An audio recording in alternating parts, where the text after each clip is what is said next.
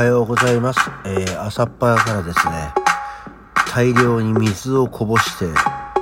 ー、ドアノブに頭をぶつける。そんな今日の一日の始まりでございます。これはきっかけでなんかいいことがあればいいんじゃないかなと思いますけどね。そんなわけです。はい。改めましておはようございます。11月の5日金曜日午前6時31分の起き抜けラジオでございますいや、頭痛い。頭痛いってぶつけたからなんだけどさ。いや、あの、猫にね、ご飯をあげようと思って、まあ、あの、ベランダのすぐそばに、まあ、猫のご飯ゾーンがあるわけなんですけれども、えー、あの、ベランダが開いてたからさ、さ、すがに寒いねと思って、まあ、閉めようと思って、こう、扉をガーッとやったら、たまたまそこに置いてあった植木に水やり用のあの、3リットルのペットボトル、水がたっぷり入った。それにガーンって当たって、それをこぼ、大量にこぼし、うわーと思って、かがんだ末に鉄のドアノブが頭にガツッと当たるという、なんつうんですか、その、あの、漫画みたいな、えー、やり方でですね、まあ、もう、ああ、目が覚めるわ、とは思わず、本当にこう、そういう時って超イライラしますよね。はい、そんなわけでね、もういと、まだ痛いもん。嫌になっちゃうね。あの、寝ぼけながらそういうことをやっちゃいかんということでございます。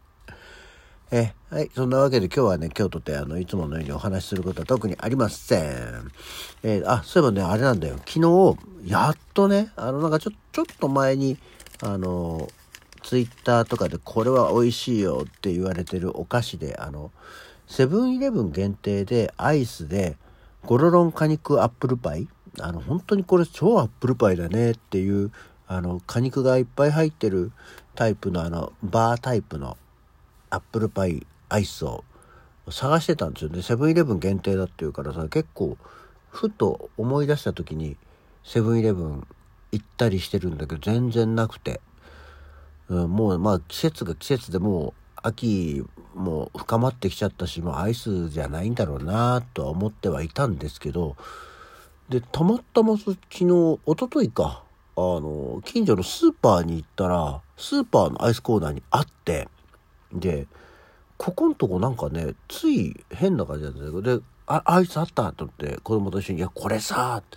セブンイレブンに限定だっていうからずっと探したんだけどなかったやつあったねなんていう話をして。で、これじゃあ買わなきゃと思って、まあアイスだから、一応買い物をぐるっと一通りした後に買おうと思って。ね。買うのを忘れて帰るっていうね。その前の日もねあの焼肉のタレを買おうと思ってて。であのまあお肉コーナーに並んでるじゃないですか。それを持ってったらあのたまたま見切り品のコーナーのところにちょっとお安くなってるやつがあったんで、あ、じゃあこっちでいいや、と思って、じゃあ、あの、最初のに取ってきた焼肉のタレ返してきてって言って子供に返してもらって、見切り品の焼肉のタレを買って帰るのを忘れるっていう。で、もう一回結局買いに行くっていう。なんかね、最終的に買おうと思ってたものを買う、買い忘れるっていうなんか状況が続いてて、えー、そんなわけでその、ゴロロン果肉アップルパイを買えなかったんですよ、一昨日はね。で、昨日たまたま、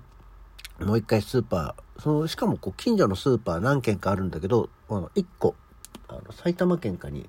えー、展開している八尾港というスーパーで、そこにはあったんで、八尾港に行ったんで、買ってきました。で、ゴロロン果肉アップルパイ、やっと念願かなって食べました。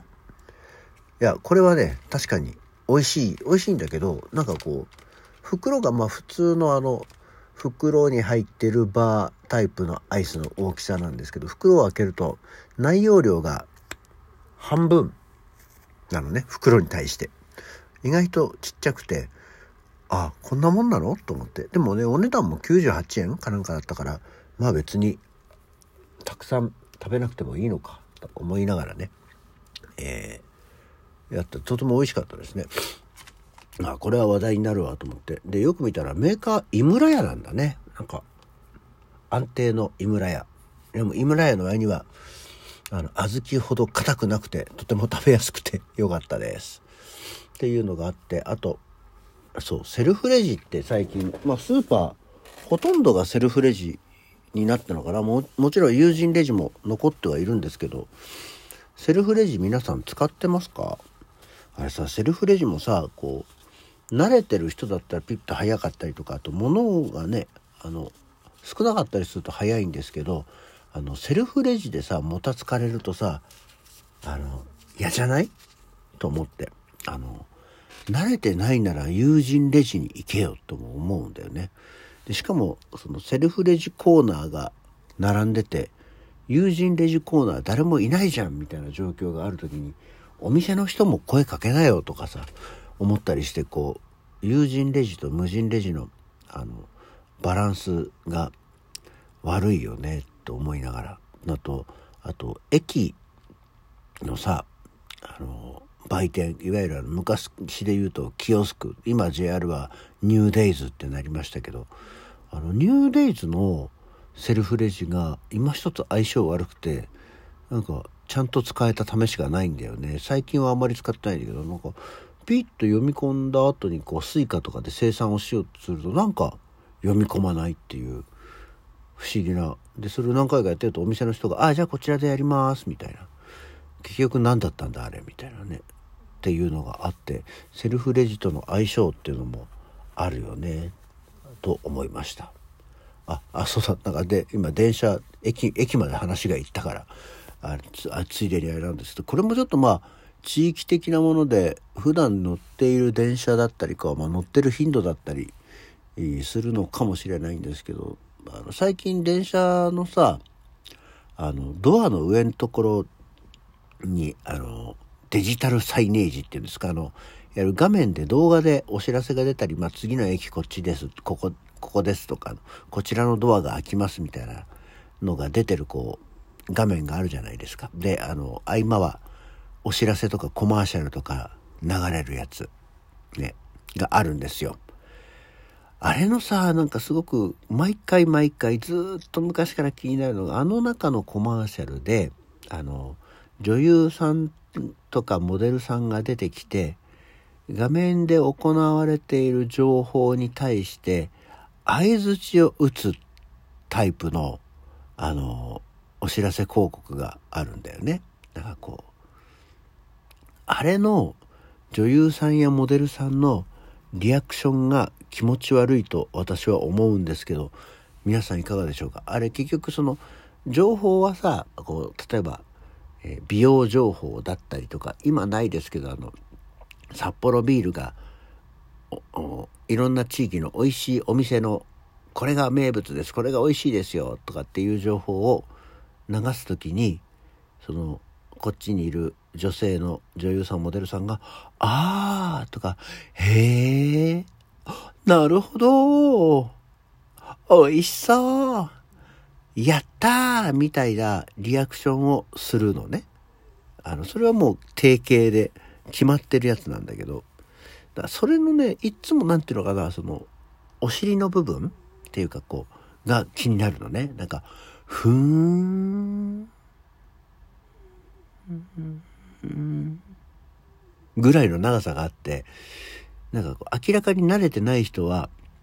それをこう、お尻の、リアクションのお尻の方を持て余してるのね。なんか、ああいうのってさ、こう、もともとそういうコマーシャルの尺って決まってるんだし、その、で、使う素材っていうのは当然、構成があるのかもしんないんだけど、あのね、女優さんたちのこの、リアクションのお尻の方の持て余し感がすごく見ててなんだかこう、歯がゆいというかもどかしい感じがして気持ち悪いんだよね。まあ、最近はだんだんだんだん、あの、多少ないとも改善はされてきてるから昔ほどあの見慣れなくはなくあの気持ち悪くはなくなってきたのとやっぱりちゃんとこう画面に慣れてる人たちテレビとかでよく見かける人たちはやっぱりリアクションがうまいよね。特にあの今ほんと見なくなったけど札幌ビールのイメージガールみたいな人たちがやってるやつはなんかこう見るに耐えなくてもなんか監督さんとか現場でもうちょっとこういう風にやったらいいんじゃないかなとかこのぐらいの感じでこう尺を持たせられるよっていうさアドバイスをしてあげればいいんだよね。何人も何人も撮ってるんだからさと思いながらこう毎朝毎晩の通勤の時に見てはあこの人たちもやってて嫌だろうな早くカットかけろよとかって思うんだろうなって思いながらですね 見たりしているわけです。もしあの普段見るチャンスがない方はあの関東方面東京方面に来た時にね山手線とか京浜東北線とかこう都心部を走る電車必ずそういう画面ありますからね、えー、確認してみてください。ああこれのことねと思って。でカット尻とかアクションのお尻の方の持て余し感っていうのをぜひね認識していただければと思っておりますそんなわけで朝から救急車も鳴っておりますあ今日金曜日ですただね、今週は俺まだ明日も仕事なんだよね。ただでも週末に向けて、えー、皆さん頑張っていきたいと思います。それでは、起き抜けラジオ、また次回。